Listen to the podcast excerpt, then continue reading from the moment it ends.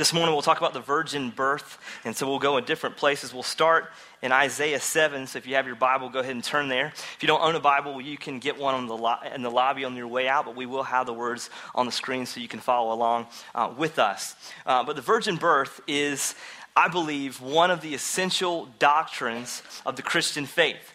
Uh, the idea of the virgin birth is really the idea that Jesus came uh, sinless into the world. And I, I, don't really believe that this is an open handed issue.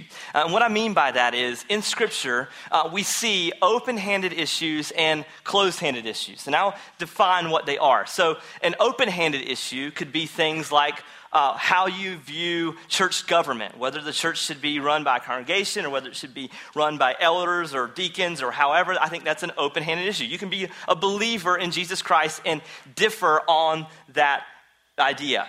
Uh, I, I, believe that the idea of worship style is an open handed issue. You can have different types of worship styles and still uh, uh, be a believer in Jesus Christ. Uh, I believe that uh, issues like women in ministry, that's an open handed issue. You can be a believer and have a different view of women in ministry. speaking in tongues, your view of the end times. I would say these are open handed issues. They're not essential to you being a believer in Jesus Christ. Um, but there are closed handed issues, such as the Trinity that God is one Father, Son, and Holy Spirit. Uh, that G- that uh, salvation comes through faith in Christ alone, that Christ is the only way to salvation. That is essential to you becoming a believer. And I would also add in that, among several others that I did not mention, uh, the virgin birth. I believe is an essential theological doctrinal truth that you must hold in order to be a believer in Jesus Christ. And what I just said was very controversial because many writers today, more modern writers, are denying uh, the virgin birth or saying it's just really not that essential. Yet, as we read scripture, we're going to see that the virgin birth is essential to you being a believer in Jesus Christ. In other words, if you deny the virgin birth, it's likely that you're not a believer in Jesus. And so, my hope this morning that you will see why the virgin birth is essential to the Christian faith. So, if you have your Bible, Isaiah 7 is what will be. And what happens here in the book of Isaiah is Isaiah is prophesying about Jesus. 700 years before Jesus is going to come in this world as a man. He's going to humble himself to do that. 700 years before that happens, Isaiah is talking about Jesus. And let me give you a little context of Isaiah 7. Uh, the northern kingdom in Israel and the southern kingdom are at war. And you're seeing uh, there's a king here, and they have this, they have this enemy, both have this enemy that uh, the Assyrians. And the Assyrians are starting to oppress Israel. Israel is trying to fight back, and Israel's king, um, Ahaz, is beginning to fear their enemy. And he's also just saying, you know what, the Assyrians are just really not that bad. And God's saying, no, no, no, you have to see, if you just trust me, and if, you're, if, if our people, God's people, would stand up and fight this enemy and trust the Lord, you're going to win. And then you're going to see this this really dialogue between God speaking through Isaiah to this king Ahaz. And in this dialogue is where we're going to see the promise of the true king, and that king is going to be Jesus Christ. Notice with me, if you will, Isaiah 7, verse 10. It says this Again, the Lord spoke to Ahaz Ask a sign of the Lord your God. Let it be deep as Sheol or high as heaven. But Ahaz said, I will not ask and I will not put the Lord to the test. See what he's saying here? He says, Listen, Ahaz, there's going to be this true king that comes. And this is the king that we're really waiting for. He says, But look, give me ask for a sign. It could be the craziest sign possible. It could be as high as the heavens and as low as hell. And ask me for this sign. He goes, I don't want to put the Lord to test. I, I don't want to do that. But listen, God is then going to answer that very question that he asked. He says, Look, ask, tell me a sign, ask for a sign that is so crazy and far fetched. He says, I don't want to do that. He's like, Well, I'm going to give it to you anyway. And this is what you see in verse 13.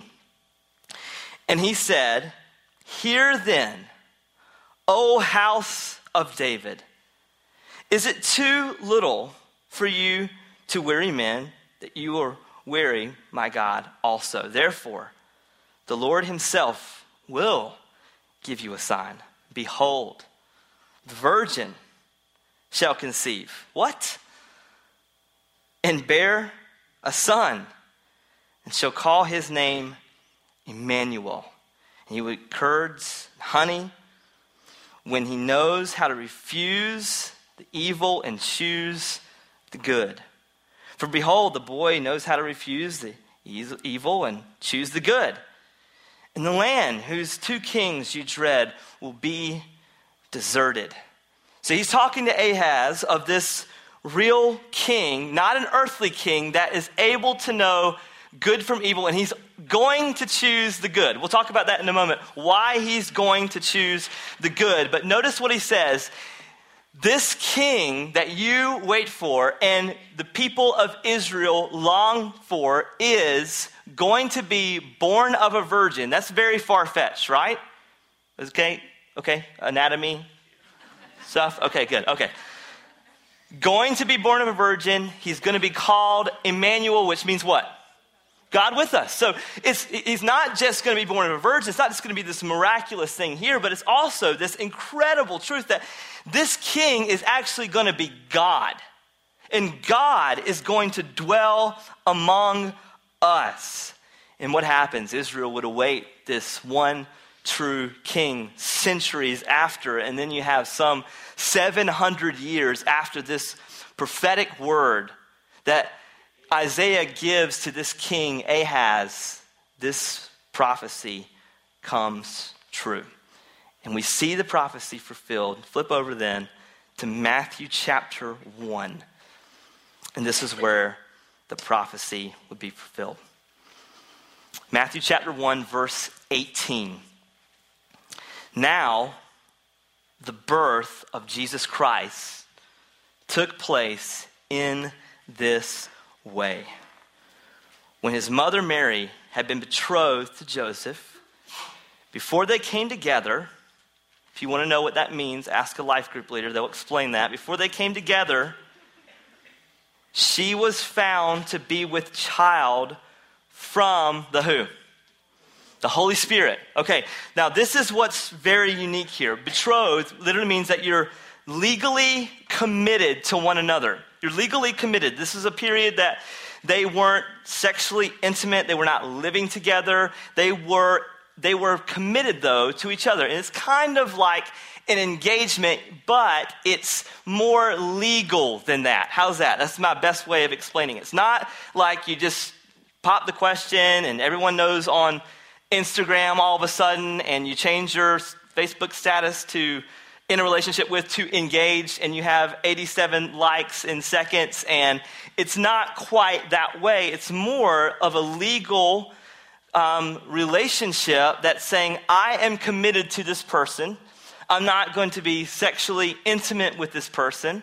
And what that means and, and there would be other things that now now the husband is going to have to prepare to provide for this woman do you hear that guys all right is that does that ring any bells? Like, okay, he has a job and like takes care of himself and showers and all that kind of stuff in order that he would have provision for this girl. So that's what this whole purpose was for. Like he moves out of his parents' house, all that kind of stuff. Um, and so, but they weren't to be romantically involved. This is a commitment that he was making with this woman. And if anyone were to break this commitment, even sexually, if, if, if a husband or for, if a man and wife who were betrothed to one another uh, fell into sexual sin, they, a father could literally stone his daughter for that. If, if a man were to fall into sexual sin as this couple were betrothed, some say that they would tie a long sheet around his neck, and one, would, one man would pull on one side and one man would pull on the other and his, until his neck would snap. They would kill a man for that. Now imagine if we were to practice that type of behavior and deal with sexual sin. I mean, it would be, it would be tragic. It would be horrible. No one would be alive in Greenville. It would be, I mean, what would we do with that? I mean, ECU would have like five students. I mean, what would we do? But I kid. Um, but this is what was happening. You would have this, it was a very intense process for a couple to be betrothed. So it says this happened before they came together. So you imagine with me, if you will, Joseph, who we'll see in a moment, is a very just man, and he is betrothed to this woman, and he knows, I have not touched her. And she says, I am pregnant. Now, first of all, he's worried about her and her own life, and he's worried about his life. He doesn't want to be strangled to death, right? And then he's going, How did this happen? Well, the Holy Spirit. That's strange, right? So they're trying to work this out. And you can imagine the fear, the anxiety of even wondering how are people going to perceive this? What's going to happen to us? Are we going to die? Like, are people going to banish us from our family? Are we going to be kicked out of our, our town? Are we, going to, are we never going to talk to some of these people again because of all this that has taken place? But if you notice in verse 19, it says, And her husband Joseph, being a just man and unwilling to put her to shame, he resolved to divorce her quietly. But as he considered these things, behold, an angel of the Lord. Notice that we looked at Judges, it said the angel of the Lord. Here it's an angel of the Lord, so we can say it's an angel that appeared to him in a dream, saying, Joseph, son of David, do not fear. Take Mary as your wife. For that which is conceived in her is from the Holy Spirit. She will bear a son, and you will call his name Jesus, for he will save his people from their sins. All this took place, listen to this, all this took place to fulfill what the Lord had spoken to the prophet. And then guess where he quotes from? Isaiah 7. Behold, the virgin shall conceive and bear a son. They will call his name Emmanuel, which means God with us. When Joseph woke from his sleep, he did as the angel of the Lord commanded him. He took his wife, but knew her not until she had given birth to a son, and they called his name. Once again, they repeat it Jesus. And I love this because this is what um, the gospel writer Matthew does here is he quotes back in the Old Testament. He says, This is what's happening here, and what I'm recording for you is prophecy being fulfilled. Now, some will argue in Isaiah 7 that the word virgin is alma, which it is, and the word means young woman. So some will take this and say, well, see, it's discredited because um, young woman is not virgin. Interestingly enough, this Hebrew word alma, it actually shows up nine times in the Old Testament. And some of the times it's mentioned, it actually is in context talking about a virgin. So that stands on its own, that Hebrew word. It can mean, it's interchangeable, although the word itself alone does not mean virgin, but in context, it often is to describe a virgin. Furthermore, even in Isaiah 7, the context, he's telling Ahaz, listen, um, give me a far fetched sign. He says, a far fetched sign is that he's going to be born of a virgin. Now, if he said born of a young woman, that's not so far fetched. But what makes that far fetched is that the very fact that it is, he's born of a virgin. But more so than even those two things, what helps us know that he's not just talking about a young woman? It's the context of Matthew chapter 1. Context helps us see that Jesus is not just talking about, or that Matthew is not just talking about Jesus being born of just a young peasant girl. The context shows that Jesus is born of a virgin. Think about it this way How noteworthy would it be that Jesus would be born of a young woman? What kind of prophecy would that be? And why would Joseph be ready to divorce her from just making the comment that she's a young woman? I mean, imagine this. Like, oh, what? You're a woman? And I am betrothed to you? I had no idea that you were a young woman. Now I have to divorce you quietly, right? No, that, that would be absurd. So, how do we know that he's talking about a virgin? Well, the context shows that it's very clear that this is prophecy in Matthew, and Matthew helps us understand what Isaiah 7 is really about. The new interprets the old, and it helps us see, man, we're talking about a young woman, yes, but we're also talking about a virgin.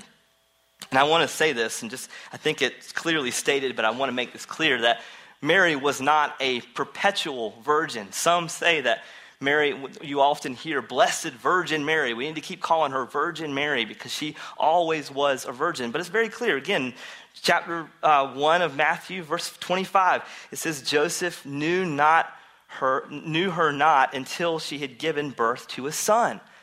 So it's very obvious, very clear that he, they had, and we even see it later, other children. You're going to see it in, we, we studied James earlier in the year, and we, we were told that James was the half brother of Jesus Christ because, he's called half brother because his father was Joseph, his mother was Mary.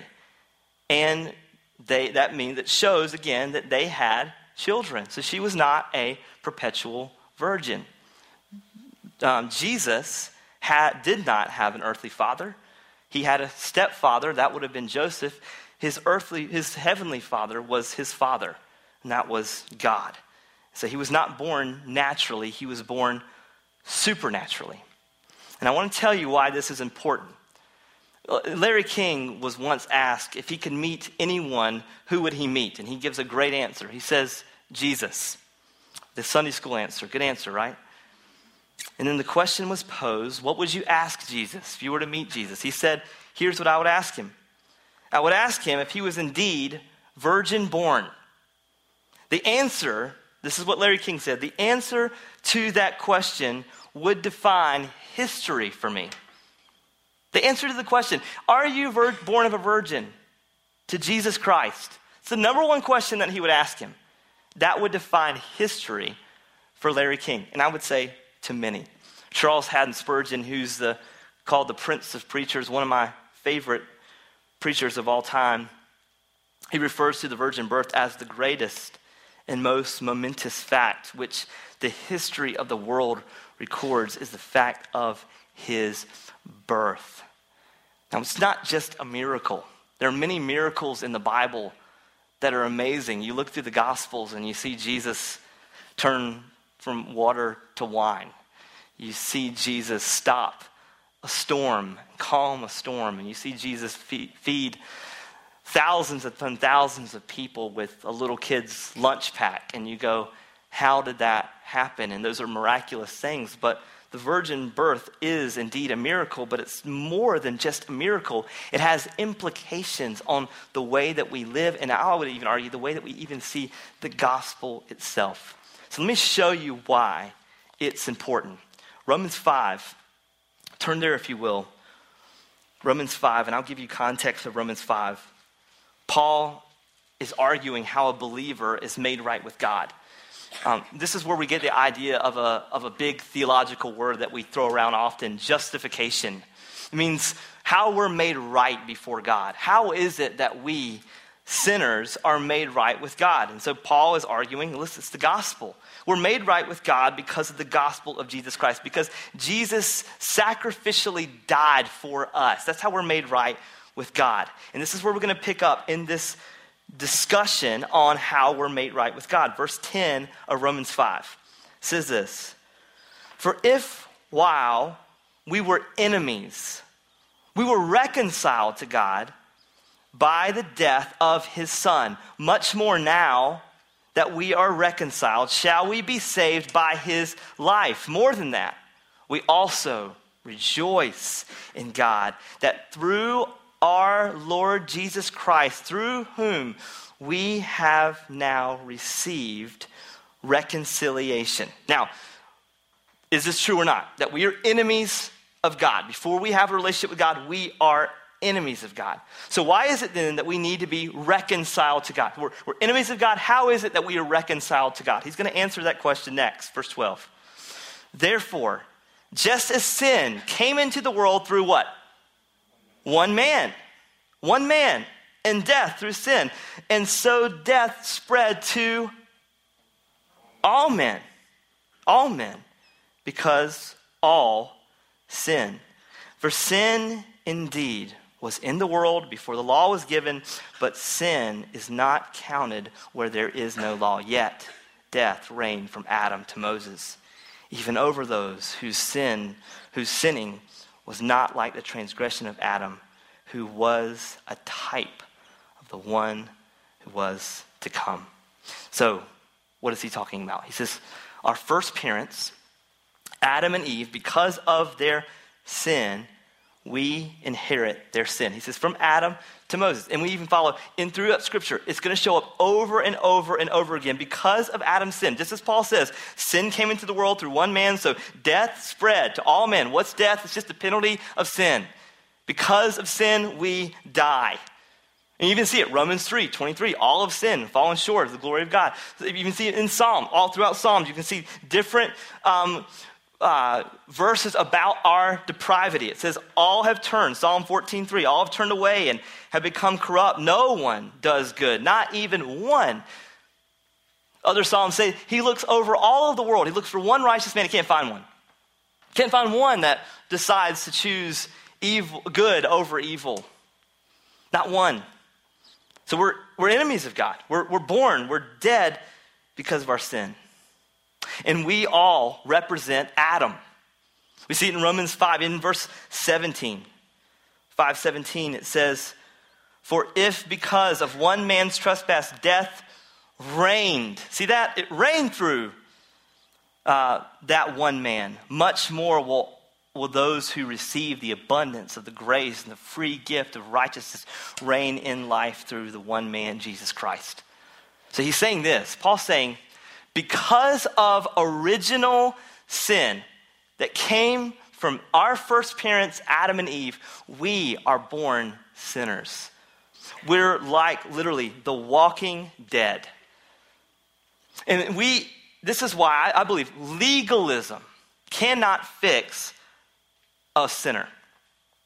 You can try to clean up a sinner all that you want. By the way, that's all of us. You can try to clean us up all you want. You can say, you can't go to radar movies. You can't drink. You can't smoke.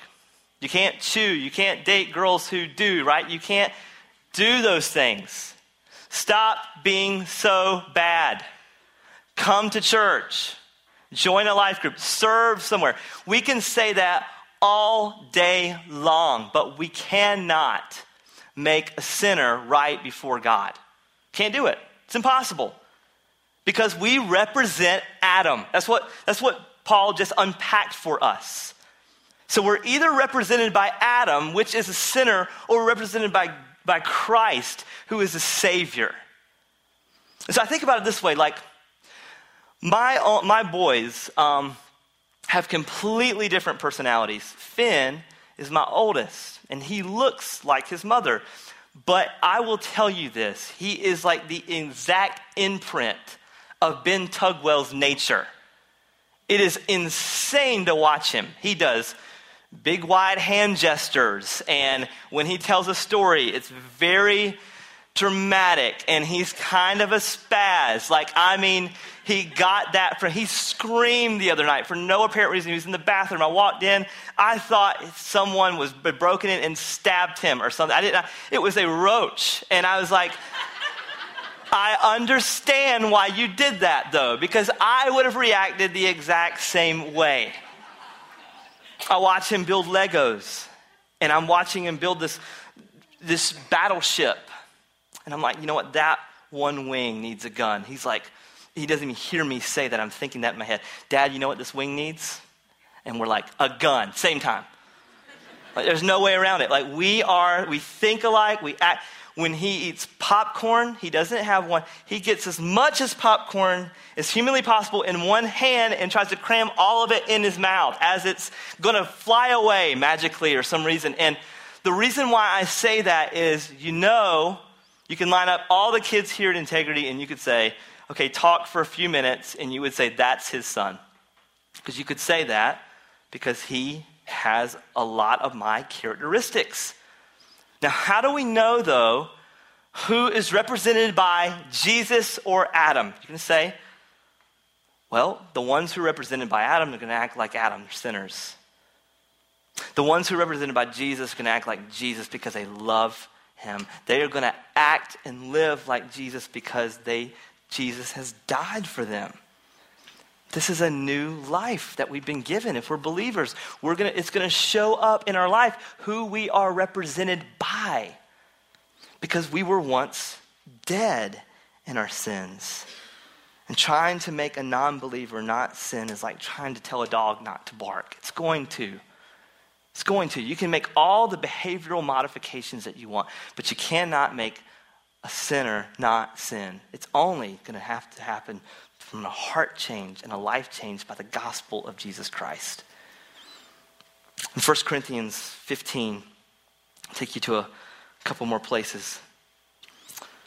1 Corinthians 15, Paul is arguing for the resurrection. He's saying to the believers at Corinth, they're beginning to doubt and they're beginning to deny that Christ physically rose from the grave. And so Paul is saying, listen, if, if Christ isn't resurrected from the grave, we, have, we should be pitied we have, we have adopted the most empty faith. We are foolish people who have a silly, ridiculous hobby if Christ didn't resurrect from the grave. But he says the resurrection is really our only hope. And then you're going to see it in chapter 15, verse 21 of 1 Corinthians. This is where this argument continues. He says, verse 21 of 1 Corinthians 15, he says, um, For as by a man came death. And by a man has come also the resurrection of the dead. For as in Adam all die. See that? So also in Christ shall all be made, what's the word? Alive.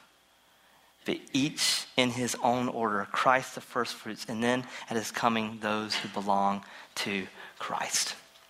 Why is the resurrection important, Paul says?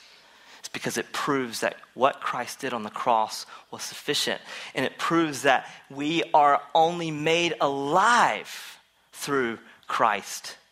He makes us, it changes the representation of Adam representing to us. Now, Christ represents us because Christ has died on the cross and is resurrected from the grave. And this is why the gospel isn't about making moral people better. No, it's about making dead people alive. And if you see the gospel any other way, you're not really seeing the true essence of what the gospel is. It's that Jesus came to save sinners. So the question is this what does this have to do with the virgin birth? Everything. Everything. Because Jesus was not naturally conceived. Therefore, Jesus does not have original sin like the rest of us. Jesus is not represented by Adam, he's represented by God because the Holy Spirit of God is how Jesus came into this world. He does not uh, carry the curse of sin like the rest of us. So he was born in perfection. And guess what? He lived his life in perfection. The writer of Hebrews said that Jesus was tempted in every way, yet he lived a life without sin. Think about the malicious thoughts that you may have during the week. Think about the road rage you'll have driving around at Christmas time. Just how often and how frequent we sin. It's, it's overwhelming. The greed, the thoughts of greed, the thoughts of jealousy, the thoughts of hate, and just the sinful acts that come out of our heart, how often we sin. It's, I think we get through a minute without sinning. I don't think we realize that. Jesus was tempted in every way, yet without sin. And so, why is it important then that Jesus was without sin? Why is it important that Jesus was perfect? Romans 5, I'm sorry, 2 Corinthians 5, verse 20 is my favorite verse, one of my favorite verses. Pick up in the last sec- second part of verse 20. We implore you on behalf of Christ to be reconciled to God. For our sake, he made him, listen to this, he made him, who's Christ, to be sin, who knew no sin, so that in him we might become the righteousness of God. Isn't that wonderful? That's the gospel. This side is way more excited than this side. Isn't that wonderful? It's the gospel. That he made him who knew no sin to become sin. Great reformer Martin Luther, he calls this the great exchange. That my sin goes to Jesus, and what comes from Jesus to me? Righteousness, the righteousness of God. I am no longer represented by my first parents, Adam and Eve. I'm now represented by Christ. Because what Jesus did, he became sin for me. He died in my place. He lived the life that I should have lived, but couldn't because I was represented by Adam and willingly did not because I love my sin more than my Savior. And what happens? He died in my place. He died the death that I was condemned to die. To die. My sin goes to Jesus. Jesus' righteousness comes to me. Jesus was a perfect sacrifice. You know why? Because he was perfect.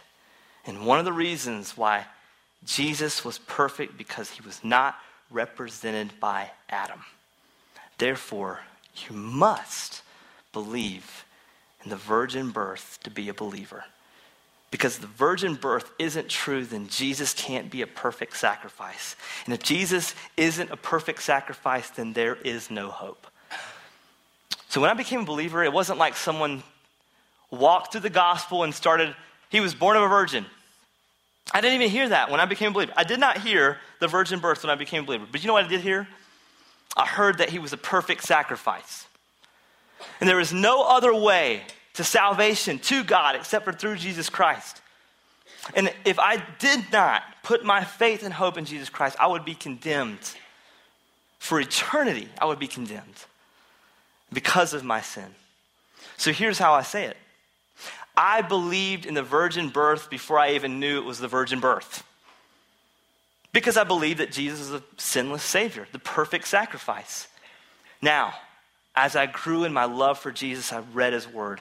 I heard about the virgin birth. I then began to apply that truth of the virgin birth to the story of how Jesus saved my life. And then I said, that's how Jesus was a perfect sacrifice because he was born perfect, because he doesn't carry Adam's sin like I do. Therefore, we have to believe in the virgin birth because we ha- if we believe in a perfect Savior. We have to believe it because it's in His Word, but we have to believe it because He's a perfect sacrifice. In an article, Dr. Al Mohler, he's the president of Southern Seminary, excellent writer and author and biblical scholar, he entitles this article, Can a Christian Deny the Virgin Birth? In this article, he writes Christians must face the fact that the denial of the virgin birth is a denial of Jesus as the Christ. The Savior who died for the sins was none other than the baby who was conceived of the Holy Spirit and the born of a virgin. The virgin does not stand alone. The virgin birth does not stand alone as a biblical doctrine.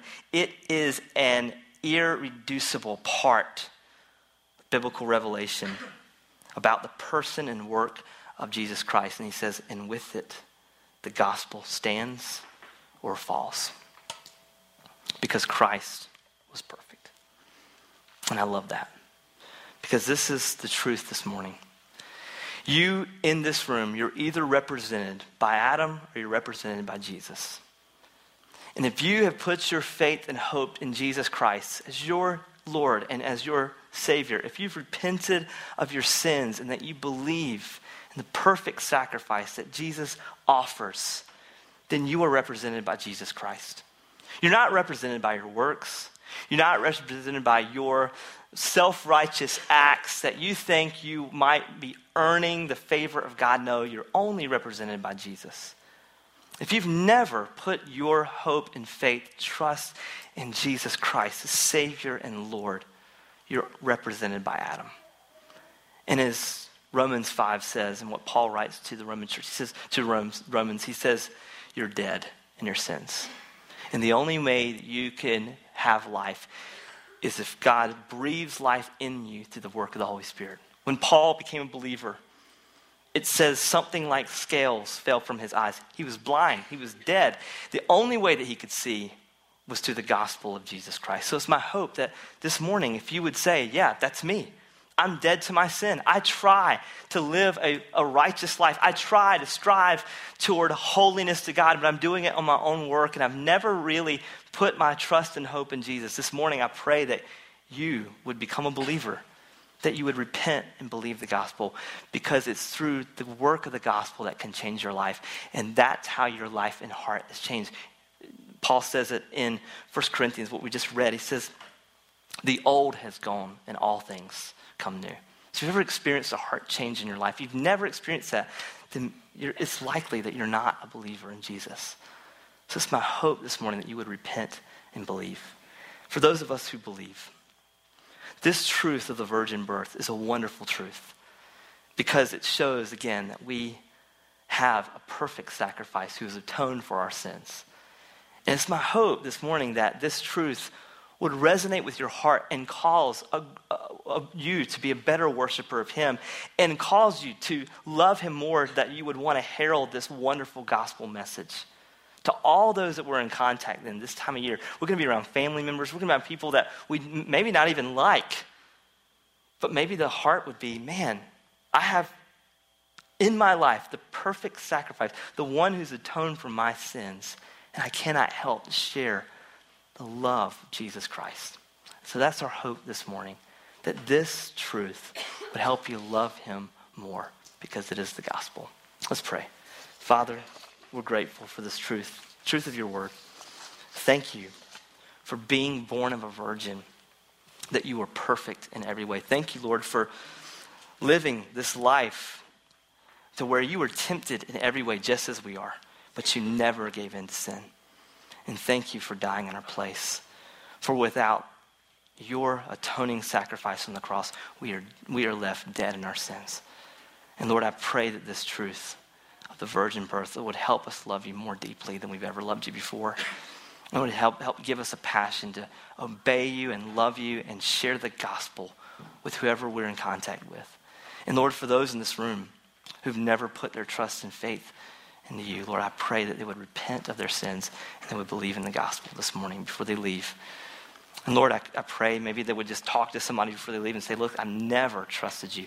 Or would you do that this morning? Would you, by your Spirit, remove the scales from their eyes so they could see the gospel? And Lord, help us to worship you this morning. In Jesus' name, amen.